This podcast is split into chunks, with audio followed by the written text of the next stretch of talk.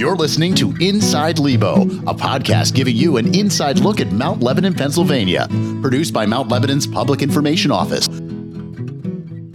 Hello and welcome to season two of Inside Lebo. I'm your host, Assistant Municipal Manager and Municipal Planner Ian McMeans. And I'm Public Information Officer and Editor in Chief of Mount Lebanon Magazine, Laura Pace Lilly. You may remember our very first episode of Inside Lebo last year dealt with Mount Lebanon's comprehensive plan. Yes, and now that we are more than a year, almost 18 months into the planning process, we are approaching the end of the planning process when our new comprehensive plan will be unveiled. So, with us today is our project manager from Pashek MTR, Jenni Easton. Jenni, thanks for joining us. Hi there. Thanks, Ian and Laura. It's a pleasure to be here. Why don't we start by um, explaining for people what a comprehensive plan is? I know we talked about it last year, but in case they didn't hear, what is it? A comprehensive plan, as enabled by the state planning code, is every community's playbook for prosperity. So, this is an opportunity to reach out to and listen to residents, ascertain what they'd like to see happen in the future, and then set forth a vision, objectives, policies, and action steps to make that vision a reality playbook for prosperity. I love that. That's that's a fantastic turn of phrase there. That's amazing. Um, so last year when we did our initial episode on the plan, it was very early in the process, and we kind of talked about this is the roadmap we're going to take to develop the plan and build the recommendations and all that. So what are the phases of the plan that we've kind of gone through in the planning process? It has really flown by, but we've been through a lot. Um, I think people have probably seen us around the community, and I hope they've followed our progress along the way. We started last summer with the Explore phase of the plan, the first of three phases. This was focused on intensive public outreach and engagement. So we launched our plan website, ascendlebo.com.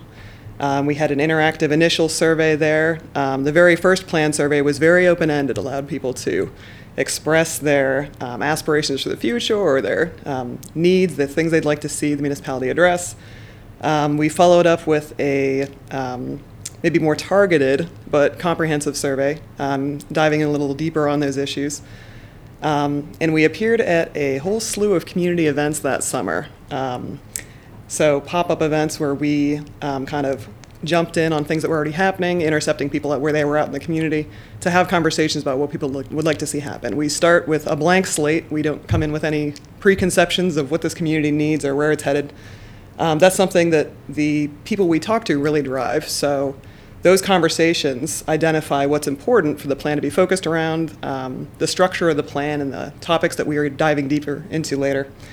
Um, so, Explore phase was all about public engagement and identifying those major issues the plan's going to address.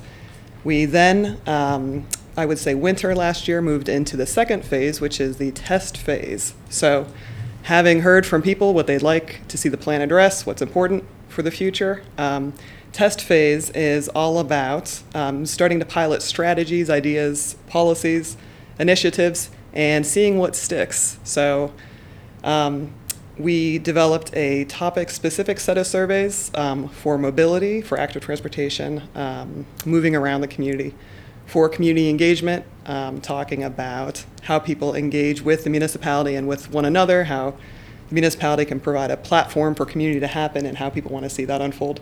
Resiliency was the third. Was the yes. third, yes, topic was kind of specific area. Catch-all of historic preservation and sustainability and economic development and all those ideas encapsulated into one.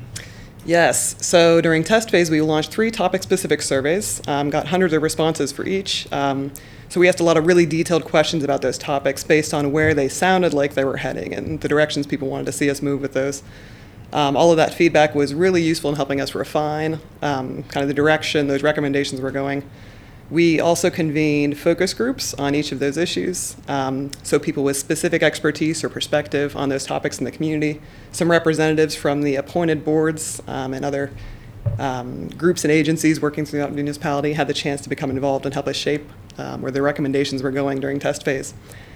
And the third and final phase is the build phase, where we are now. Um, so we're refining recommendations, we're developing implementation strategies, and we're testing the viability of everything that's in the plan um, by running it past everybody we can get involved at this stage. So um, we've had in depth conversations with senior staff, um, with appointed boards and commissions. Um, we recently appeared before Planning Board and the Commission to make sure everything is on track. And we're now pulling together plan materials that'll be available soon for public review and comments. Um, so that leads up to the final um, kind of build phase steps, which would be a public hearing, um, advertised, hosted by commission, and then potentially a vote to adopt the plan in December. Yes. So I do want to jump off of a few things that Jenni said, since as municipal planner, I've been fairly involved in this process as well. Um, so for starters, if anyone out there is interested in watching those presentations that were given to the commission or the planning board, both of those meetings are available through the municipal website on our YouTube channel, which is MTL Meetings. So people can check those out along with other videos of our boards and authorities there. So plug for our YouTube channel. Also, uh, at the beginning, Jenni talked about kind of coming into the project uh, with a blank slate, and I think that's really essential to how Mount Lebanon's comprehensive plan process was different than the normal, typical comp plan process that a lot of communities around the country go through.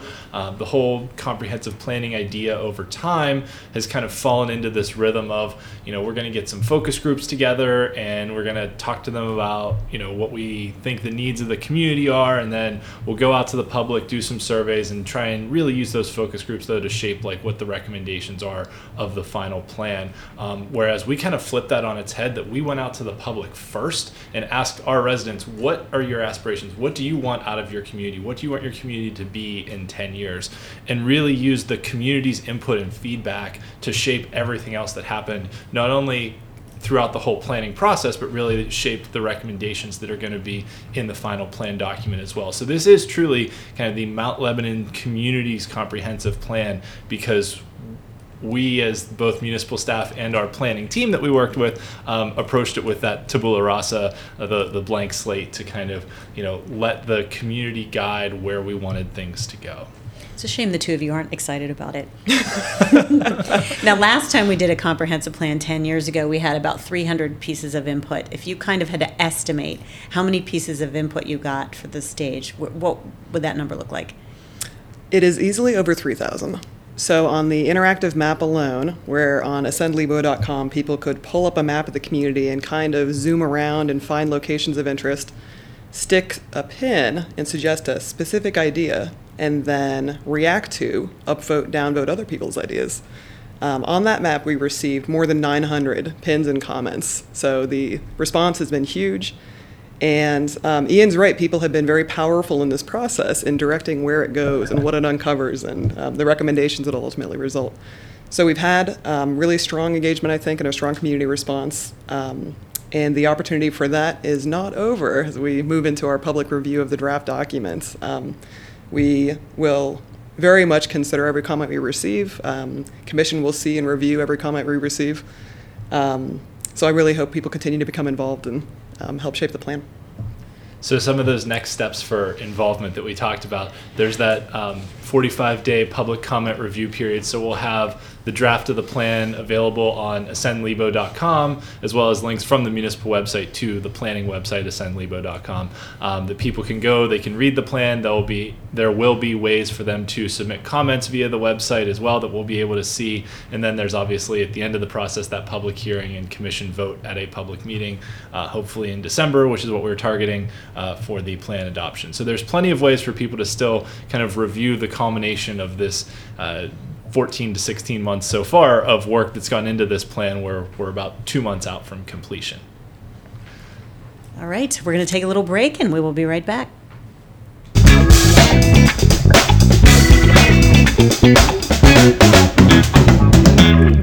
Welcome back to Inside Lebo. We are talking about the Mount Lebanon Comprehensive Plan, which has been a 14 to 16 months of planning work so far done by municipal staff and our planning team from Pashek MTR. Jenni Easton, our project manager with Pashek, is here with us today. So, Jenni, um, can you talk about you know what you've seen in your experience after a municipality adopts a comprehensive plan? What are the next steps that they then take?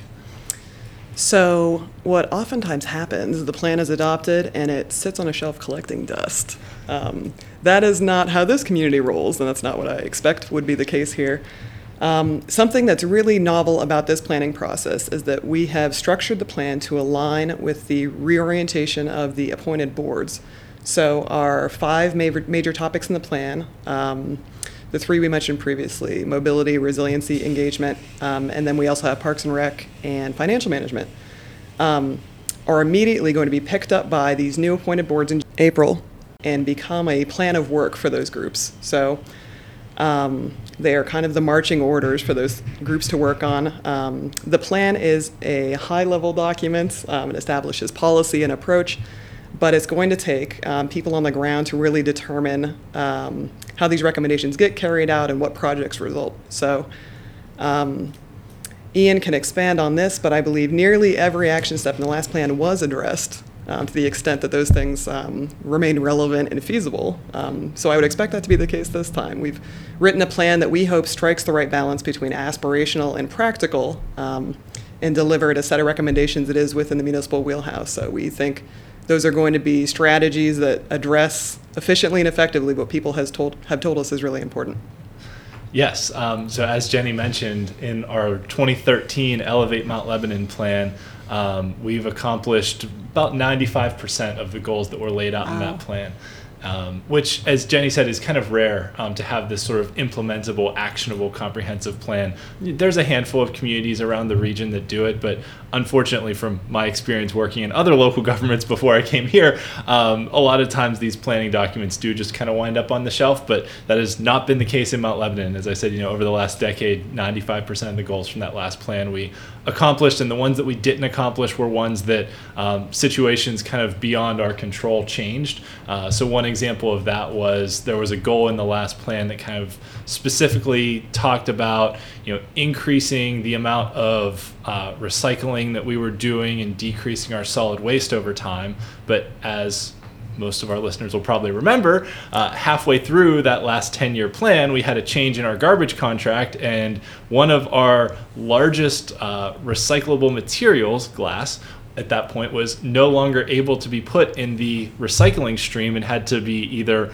recycled at a separate drop off location or just put in the trash in the solid waste stream. So we saw a pretty dramatic shift in our um, you know tonnage numbers that we were tracking over time that uh, solid waste took a pretty big jump and you know an almost equivalent jump or decrease happened uh, with recycling tonnage so that was a goal that wasn't necessarily accomplished as it was envisioned and written in the plan but that was really because of situations beyond our control that happened you know our, our biggest contract changed as far as what was an accepted material so um, everything that was kind of within our control to be able to do we did in that last plan and i'm very very, very positive that we'll be able to have a similar rate of accomplishment in this plan. And one of the unique things that we're hoping to do in this plan, and I, I, think Jenni and her team have done a great job of it, is not only having a recommendation that says, you know, this is what you should do, but coming up with metrics for how to measure success um, so that then we have a way to kind of track and say, you know, these are the steps we've taken and, and these are the metrics we're using to measure whether or not we've met this goal. Great. The community has done a pretty incredible job since the last plan of keeping it as a living document. This is a community where the comprehensive plan annually informs the capital improvement program. Staff reports to planning board and commission each year about status of implementation. Um, that will continue, and then we're building upon it by kind of building this into the municipal website and making it something that people can visit and interact with. So, annually at least, um, maybe if not more, people will be able to visit the website and track what's happening with comp plan recommendations um, and how those are making their way into operations. Can you talk a, a, little bit about one of the goals of the plan was coming up with a new branding statement for Mount Lebanon and um, where that kind of stands? Sure. So the existing slogan is a community with character. Um, when we started the project, we um, conducted a series of stakeholder interviews, and we had our um, initial slew of comments um, from the public we received via the survey and some of our initial conversations. And we asked about this because it was something the community identified as um, maybe worth revisiting. And the sense was, um, of course, opinions are all over the place as always, but um, we heard this theme that maybe the slogan was getting stale, that a community with character didn't reflect this other theme we were hearing of a need or a desire to be more open and welcoming, um, to promote diversity, um, to open the doors of the community and make it like a really congenial neighbor, neighborly place. So, um, our project partners, Yard and Company, um, are national consultants based in Cincinnati who do place branding work um, on a regular basis came in and um, spoke with some of our focus groups and reviewed um, the hundreds and hundreds of comments we received and feedback to get a sense of the identity of Mount Lebanon, the type of place this is, the type of place people want to see it aspire to become.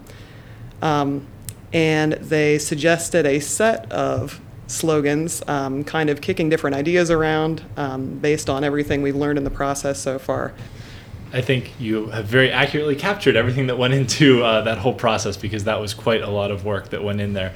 Um, so when residents go onto the website and you know review the draft document on ascendlebo.com, what can they kind of expect to see? You kind of already laid out, you know, the plan is organized into the five categories broadly of the new advisory boards that are going to be constituted next year. Um, so what can people expect to see as they kind of get into the meat and potatoes of the plan? Sure. What we have attempted to produce, and we hope for any comments on this, um, is a really digestible, accessible document. So we wanted it to be graphics rich, um, so that the presentation of the plan kind of captures the, ex- the spirit and the excitement of the process and all the conversations we had along the way. Um, showcasing what is exceptional about this community and the people who built the plan and um, made it into what it is. Um, so what we've developed over the last, uh, you know, 16 plus months perhaps, um, is this huge volume of information that the plan condenses into a presentation of context and recommendations for each of those topic areas. So there will be an introduction that kind of explains how the planning process unfolded and where things came from. Um, and then for each of those five major topic areas, um, a bit of background. Um, we report kind of top line findings from public engagement on each of the topics. Some of the planning best practices or context that might apply, things that have changed in the last 10 years since the previous plan. Um, and then a set of recommendations with the context, um, kind of supporting why the recommendation is there, where it fits in, why it makes sense. Um, and then any insight on implementation. So, who would be involved, maybe a cost estimate if that's appropriate, um, a timeline, um, to give the municipality all the tools it can for implementation. And then, as Ian suggested, um, we have a set of metrics or benchmarks for each of those key issues um, that will be tracked in coming years. That sounds great. I'm excited and I can't wait to see what everybody has to say about it. It's great to move this plan forward. So I have one more question, which might be a bit of a curveball. Of I'm going course off you script. do. Oh boy. So, what's been the most surprising thing to you during this planning process?